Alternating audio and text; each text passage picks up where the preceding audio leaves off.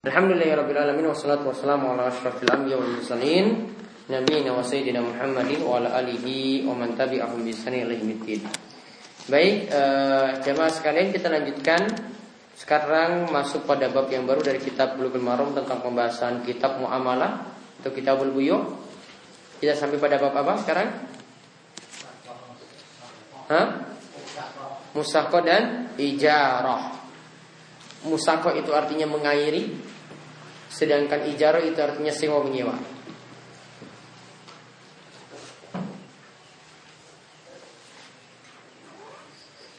Intinya ada tiga istilah yang dibahas dalam bab ini. Yang pertama, musakoh. Musakoh itu artinya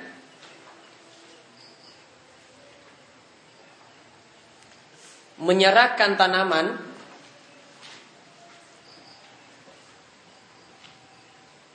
ya menyerahkan tanaman. Menyerahkan tanaman lalu ada yang menyiramnya. Lalu ada yang menyiramnya. Kemudian mendapatkan hasil buah. Kemudian mendapatkan hasil buah. Yang nanti akan dibagi Kemudian mendapatkan hasil buah yang nanti akan di, dibagi. Jadi tadi apa? Menyerahkan tanaman. Lalu ada yang menyiramkan tanaman tadi. Jadi ada yang punya bibit atau tanaman. Ya, jadi ada yang punya tanaman. Kemudian nanti ada yang nyiram. Ini dua pihak yang berbeda. Nah, nanti kan punya hasil. Yang satu punya modal tanaman saja, yang satu yang kerja untuk menyiram tanaman tersebut setiap hari. Dapat hasil nanti buah-buah nanti dibagi hasil ketika itu terakhir. Ada lagi istilah berikut muzaroah. Kalau tadi istilah apa namanya? Musaqah. Istilah yang kedua muzaroah. Muza pakai Z muzara'ah.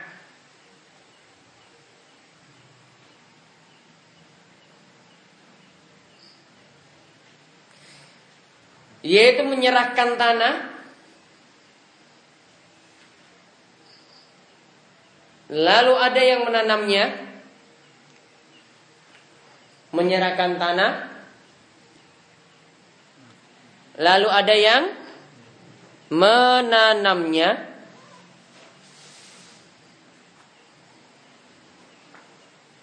Kemudian nantinya mendapatkan hasil buah. Kemudian nantinya mendapatkan hasil buah yang akan dibagi. Berarti bedanya musako sama musarwa itu apa? Bibit sama tanah. Iya, bibit sama tanah. Yang satu serahkan bibitnya. Kalau musako tadi ada yang siram, kemudian yang satu itu cuma serahkan tanah saja tanahnya monggo digarap, ditanam apa pun di situ, nanti buahnya atau hasilnya nanti kita bagi. Yang ada di tengah-tengah masyarakat kita yang mana musako atau musaroah? Musaroah. Jadi ada yang punya sawah, ya. Kemudian yang lainnya itu suruh garap. Kemudian nanti kan ada bagi hasil nanti di akhir ketika dapat hasil misalnya padinya ini berapa ton, ya nanti tinggal dibagi hasil ketika itu. Kemudian ada lagi istilah ijarah Ada lagi istilah ijarah. Ijarah.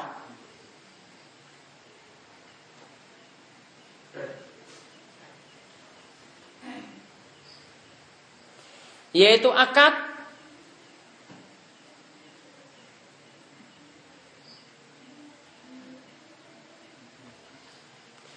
untuk mengambil manfaat tertentu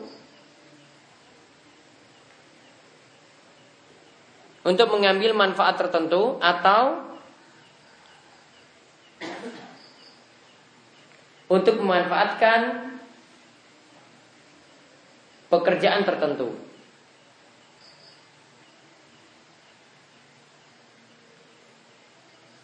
Contoh, kalau keseharian kita itu contoh sewa rumah atau charter mobil.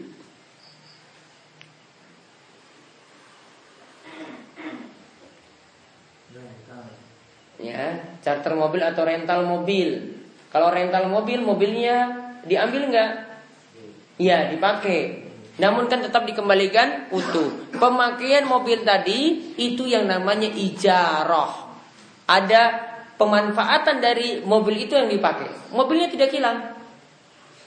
Mobilnya nanti dikembalikan, namun di situ ada pemakaian. Nah, pemakaian mobil tadi itu yang dibayar. Sama dengan kontrak rumah, sewa rumah. Nah, itu namanya akad ijarah.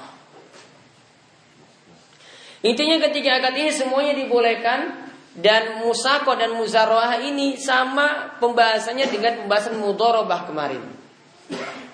Sama. Ya, pembahasannya dengan pembahasan mudorobah kemarin. Pembagiannya terserah. Sesuai kesepakatan Bisa 50-50, bisa 40-60, bisa 70-30 Sesuai kesepakatan Juga sama rupiah kita Iya kalau untung dibagi bareng-bareng, ya rugi juga dibagi bareng-bareng. Kalau cuma mau nanggung untung saja, cuma mau raih untung saja, nah itu namanya sistem riba. Karena riba itu tidak pernah mau ngambil rugi. Untung saja. Jadi kalau punya prinsip cuma ambil untung saja berarti menganut sistem riba.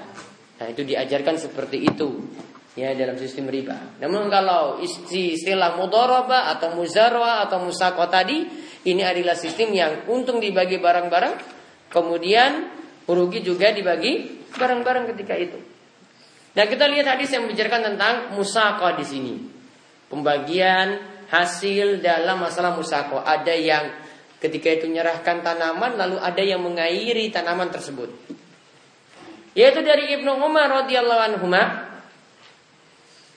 anna Rasulullah SAW amala ahla khaybar bisyatri ma yakhruju minha min thamarin au zar'in yaitu Rasulullah SAW mempekerjakan penduduk Khaybar.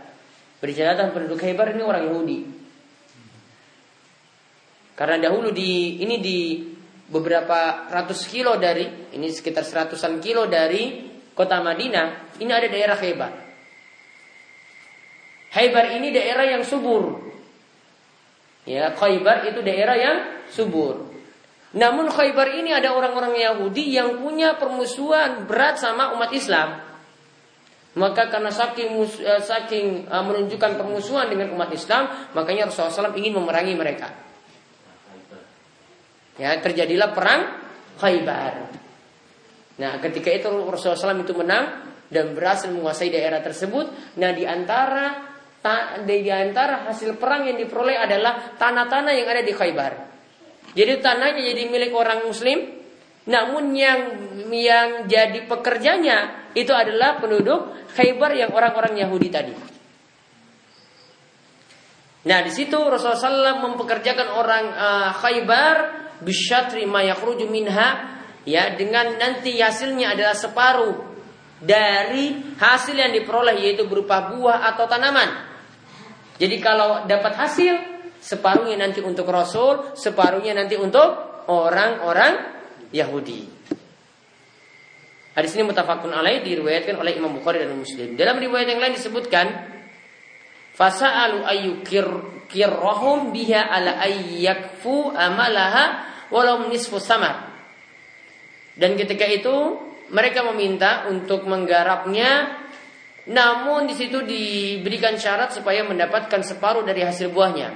Maka ketika itu Rasulullah SAW itu menjawab, Nukir rukum biha ala zalika ma syi'na. Kami akan menyetujui hal itu, namun sesuai dengan apa yang kami inginkan untuk bagi hasilnya. Fakorru biha hatta ajalahum umar.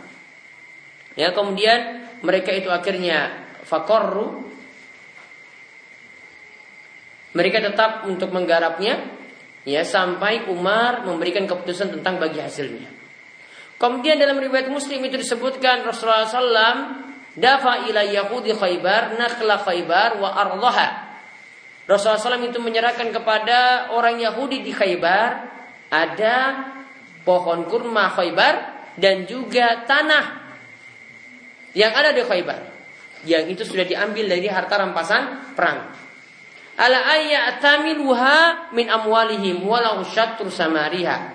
Dan nanti mereka oh, mengolah tanah tadi dan nanti hasilnya separuh dari buahnya tadi untuk dibagi bersama. Maka di sini menunjukkan beberapa faedah di antaranya yang pertama dibolehkan bentuk kerjasama mudoroba atau muzaroah atau musakoh. Dibolehkan bentuk kerjasama mudoroba, muzaroah atau musakoh.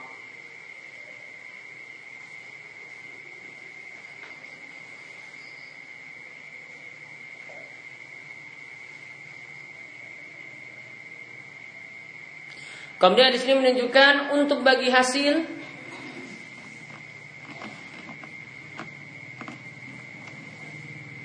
diambil dari hasil panen kemudian dibagi sesuai dengan kesepakatan yang diinginkan. Kemudian dibagi sesuai dengan kesepakatan yang diinginkan Tadi kalau yang dalam hadis disebutkan berapa kesepakatannya? Separuh-separuh. Ya, berarti Rasul dapat 50, ya orang Yahudi dapat 50 ketika itu. 50-50. Kemudian di sini juga menunjukkan bolehnya berumuamalah. Berdagang atau kerja sama bisnis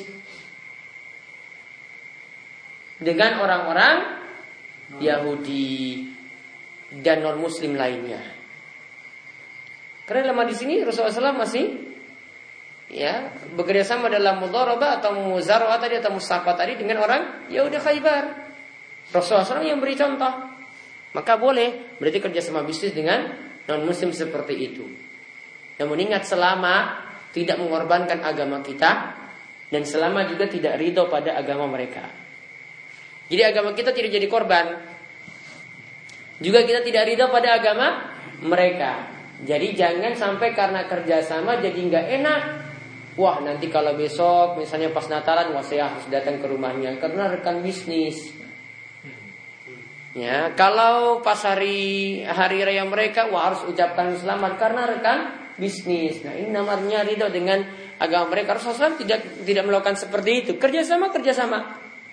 Namun masalah untuk berkaitan dengan agama Rasulullah ya tidak tercampur, tidak tercampur dalam hal itu. Lakum dinukum waliyadinya mereka ya jalani sendiri ya agamamu agamamu ya agamamu ya agamaku.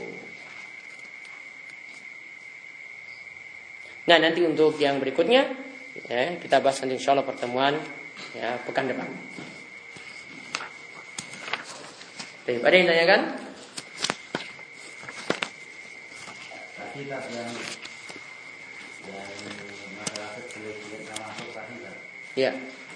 Itu yang nomor satu tadi bangun kubur di atas masjid. Pokoknya istilahnya itu masjid dibangun di atas kubur. Masjid dibangun di atas kubur. Atau pokoknya istilahnya kubur dan masjid jadi satu. Namun istilahnya di sini ya perlu dipahami istilah uh, membangun masjid di atas kubur ini bentuknya bukan bentuk fisik. Ini bentuknya bukan hanya bentuk fisik saja. Ini ada kubur di bawah, masjid di atas bukan. Namun tadi sesuai Fauzan itu katakan ada sholat di situ, ada doa di situ, ada sholawat di situ. Itu namanya memposisikan kubur seperti masjid. Berarti itulah pengertian menjadikan masjid di atas kubur. Karena ada amalan-amalan ibadah yang dilakukan di situ, yang ini sebenarnya amalan yang seharusnya dilakukan di masjid. Jadi pengertiannya lebih umum, bukan bentuknya yang kita lihat, oh ini bentuknya saja dilarang, bukan. Bisa jadi ada kubur situ tidak ada masjidnya, namun orang-orang melakukan ibadah seperti di masjid. Maka tadi saya selalu sebutkan seperti itu. Jadi ada sholat di situ, ada doa tawasul di situ, ada baca Quran di situ, ada solawatan di situ. Sama seperti yang dilakukan di masjid. Terus yang mengenai membangun nisan atau pemasangan kapur di atas kubur. kubur tadi bagaimana kalau eh, kita tahu setelah aksi eh, aksi yang dulunya kan eh, gempa itu kan saya ada dua orang anak yang kena ikut korban gempa itu kan itu kan sama si mbaknya sama pak Ali saya kan ditutup dengan anu itu kan. itu gimana kan terus Kalau bisa dicopot, dicopot. Iya. Terus di anu, di- Diganti seperti kuburan biasa, cuma tumpukan tanah saja. tidak usah di anunya semuanya dibongkar aja. Iya.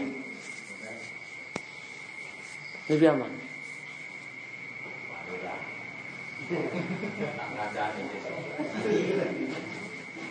Mesti mertua kan jawab itu mesti tanya kan tuh gimana nanti mertua kan saya kan di tempat mertua saya sana jadi nanti bagaimana mesti menjelaskannya menurut seperti Itu di mana kuburnya? di di tempat mertua ya. Hmm. kuburan sana lah Ya harus jelaskan dulu sama mertua, baru dibongkar. oh gitu ya Iya. Jangan langsung. Oh, siap Siap harus tahan derita, siap harus tahan komentar. Iya. Materi dulu, materi, materi ya. Hmm. Jangan curhat-curhat belum. Hmm. jangan yang lain lagi dulu Hmm. Materi atau ini? Nah, tunggu berarti materi. saya saya lihat ya.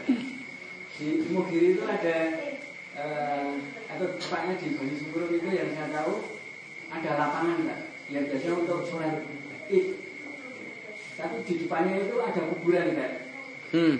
memang di apa dibatasi dengan jalan ada jalannya Ya, itu enggak, Mas. masuk eh, menjadikan kuburan sebagai masjid atau tidak Enggak. Sholat id di situ berarti kan di lapangan itu Iya. nggak masalah. Karena sudah dipindahkan dengan jalan. Iya, boleh boleh. Misalnya satu halaman nggak?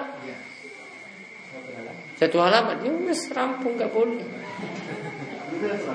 iya Kecuali kalau sudah beda halaman. Beda halaman jelas. Ini masjid, di sampingnya mungkin ada kubur, ya. Namun sudah beda. Ini area masjid di sini. Ya, pagar kuburan lagi beda lagi sendiri. Satu halaman kan? Satu pagar berarti kan? Nggak boleh.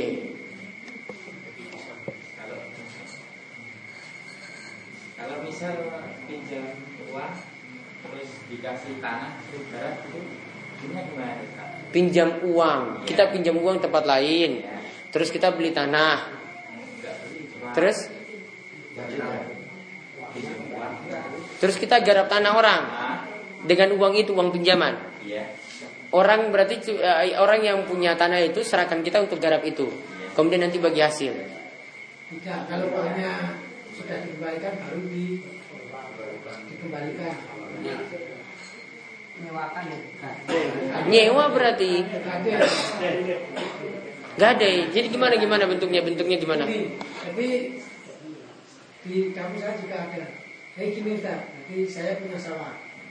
Terus bapak ini saya karena kebutuhan saya besar, sawah saya ini sebenarnya tidak Digadaikan ke situ. Tapi ke uangnya itu kalau harga standar sawah ini tidak memenuhi syarat.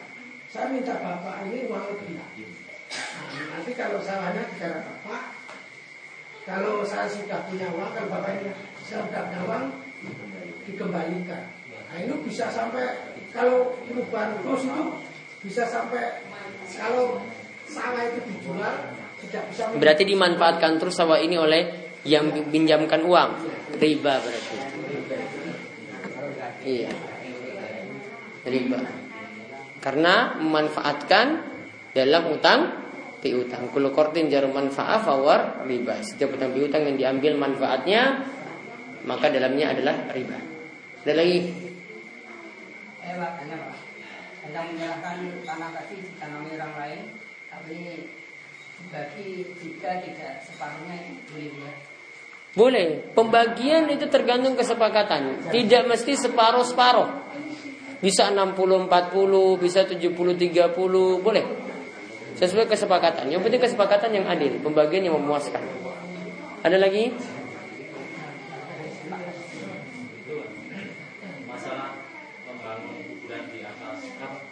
Masjid di atas kubur? Bukan. Membangun Masjid di atas tanah. bangunan di atas kuburan. Itu kan ada fenomena banyak sekarang ya. Orang memperbagus kayak contohnya ratus pun rame-rame dibikinkan kuburan yang megah. Itu padahal kan sesuai syariat ya tidak boleh ya Rasulullah memang di atas lebih dari satu. Hmm. Nah itu bagi yang menganjurkan itu kena dosanya sampai sebelum kuburan itu dibongkar apa gimana? Karena Kalau dia anjurkan dan ini ditiru oleh orang lain dapat dosa warisan. dosa terus sampai sebelum di gitu. Iya. Bongkar biasa nama. Artinya kan banyak ustaz-ustaz yang malah melanjutkan harus dibangun yang bagus. Kate sopo sikit, kate sopo. Ya. Urusan Intinya memberi contoh tanpa ada dalil dan melanggar dan itu juga menyelisih mazhab Syafi'i sendiri. Nah, jadi contohnya tidak benar. Termasuk menyesatkan umat juga. Iya, menyesatkan umat yang kemarin kita sudah, sudah sebutkan. gitu. Ada lagi? Jangan panjang-panjang, simple. Ini harus panjang ini masalahnya masalah sikap. Ya, singkat saja. Ini sikapnya seperti apa? Selesai. Saya jawabnya singkat kok biasanya. Jadi kita panjang juga tetap jawabannya Ini singkat. habis maghrib saya bagi dua sebenarnya, tapi Pak Sukir dan nanti ada yang tanya. Ya, benar. Tadi ketemu sama Pak Sukir. Hmm. Nanti kita tanya, jangan sampai kita. Ini masalah sikap. Masalah sikap saya mohon nanti kalau memang nggak benar, saya harus bagaimana. Hmm. Wah, Ini maaf Ustaz ini agak panjang. Ya, nggak sampai jam 10. Tadi hari kejadiannya tadi mana? Jadi di tempat saya Jamuruan di satu kabupaten Pak. Itu tempatnya di di tempat saya lah. Ya termasuk halaman rumah saya. Ya saya biasa kalau ada itu saya berbisik halaman saya. Kemudian sore kan ada pengajian di sini. Nah, kemudian saya tetap ngaji daripada nanti saya terjadi rame, saya Pak Tomatar itu bersih-bersih itu berusaha ketemu takmir. Karena sebelum mengisi pengajian, saya sudah tahu informasi kiainya itu mau menyampaikan seperti ini, seperti ini, seperti ini. Daripada nanti saya yang masyarakat awam nggak jadi, yang nggak tahu jadi membenci yang seperti kita, makanya saya temui tak membenci. Saya mengatakan seperti ini, Ustaz. Pak Suar, sebenarnya saya minta maaf. Kita itu kalau ngaji kan biasanya mengatakan opo-opo bid'ah. Ini ajaran Wahabi. Tahlilan lah itu daripada nanti Ustaz kiainya ngomongnya kebanyakan seperti itu Pak Suar. Mohon nanti Pak Suar nyebut aja saya. Saya ini Pak sebelah rumah ini namanya Pak Slamet. Kalau nggak tidak mau tahlilan, sering baca kitabnya Abdullah bin Abdul Wahab. Sampaikan gitu aja Pak Suar, nggak usah nyebut orang banyak. Mau apa-apa dia. Sebut nama saya saja. Tapi terserah jenengan. Saya lebih atas disebut nama saya daripada Bapak nanti kalau saya dengarkan seperti itu nanti saya saya cekat ya.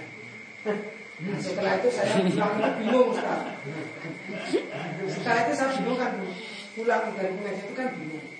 Ini saya lewat depan atau lewat belakang. Nah, saya lewat belakang. Nah, kebetulan tempatnya itu pas. Jadi hanya beberapa orang yang tahu bahwa saya pulang dari saya lewat belakang. Setelah itu saya dengarkan.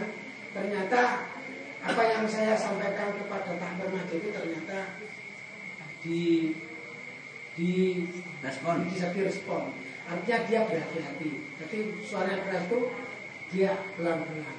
Hanya masa tahlilan nggak boleh. Padahal kita diganti surat surat-surat pending itu tapi ada banyak lagi tapi istrinya disampaikan yang yang menyampaikan masalah bismillah setelah menyampaikan bismillah itu saya lihat di daerah saya itu penuh orang. Saya buka pintunya saya salami sambilkan kursi. Yang disampaikan Pak Kiai tadi itu betul mas tapi kurang adil. Bahwa kita itu kalau sholat ya harus pakai Bismillah mas. Ada yang pakai Bismillah itu dikeraskan ada yang ditolankan ini dua-duanya boleh. Nah, kalau pakai mengatakan tadi nggak baca Bismillah. Itu nggak benar.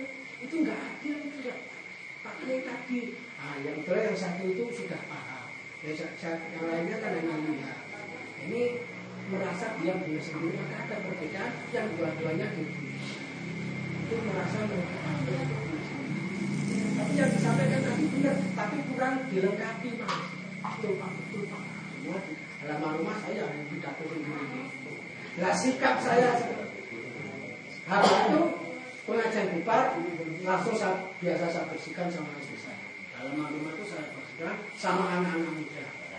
Ya biasa kan, saya itu sering guyonan sama anak-anak muda. Tapi ya namanya sikap itu kan kita susah tidak bersikap dari dari mata dari penampilan itu kan susah sikap itu saya kalau enggak sesuatu yang enggak pas itu itu saya sikapi. Entah dari wajah entah dari nah sikap saya dari awal dari sampai akhir tadi itu gak bagaimana Ustaz? Benar enggak Se dan seharusnya saya bagaimana? Karena kalau jamur itu mesti di situ kebanyakan di masjid saya dan halaman rumah saya sampai teras-teras mertua saya itu penuh. Hanya saya sama mertua saya. Itu sikap saya seperti itu. Bagaimana Ustaz? bagusnya itu takmirnya itu diberitahu. Mbok kajiannya itu nggak usah nyinggung-nyinggung orang gitu. Lurus-lurus saja yang dia mau bahas-bahas ini dia mau malah bahas ini saja apa kaitannya bahas-bahas nyinggung-nyinggung orang gitu apa manfaatnya dia bahas-bahas gitu terus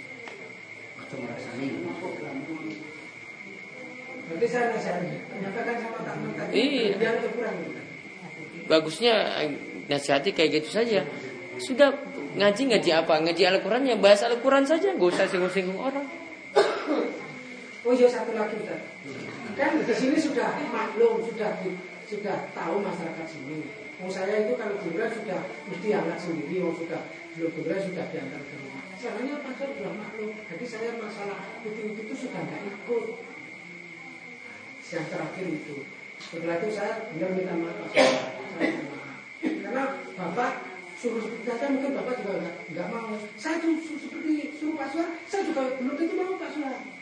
Mari kita belajar beramal sudah mudah amal bapak juga amal saya itu diterima yang terakhir seperti itu saya minta maaf sekali lagi Pak Sunan saya minta maaf. Besar karena saya khawatir juga nanti istri saya tahu nanti mesti dipanggil. Itu gimana? Ya sudah kayak gitu saja. Terus ini yang saya tahu Tadi Pak Suka juga.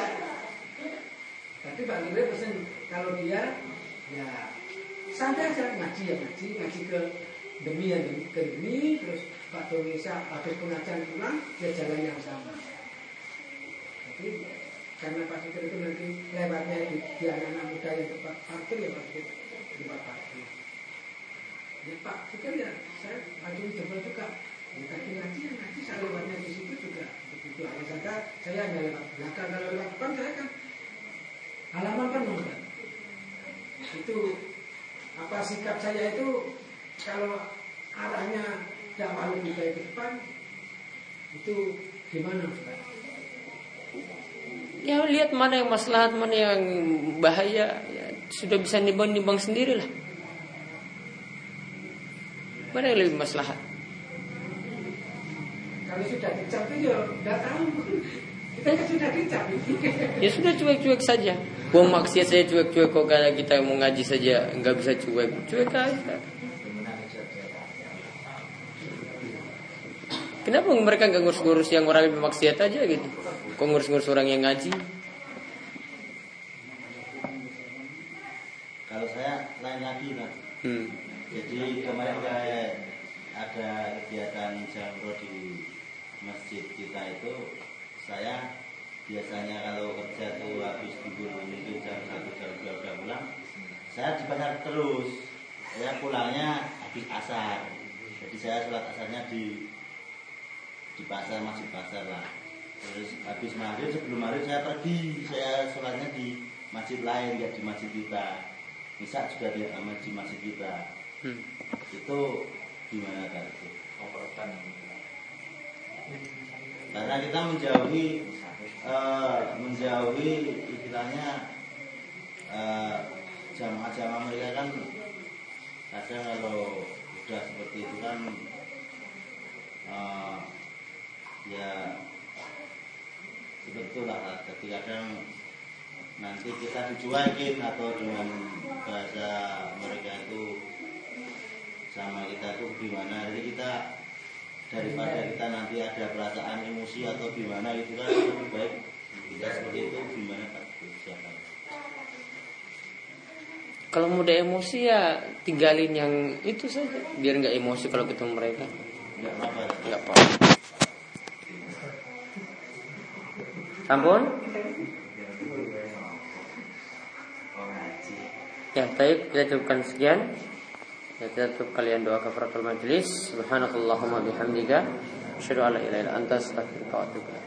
Assalamualaikum warahmatullahi wabarakatuh.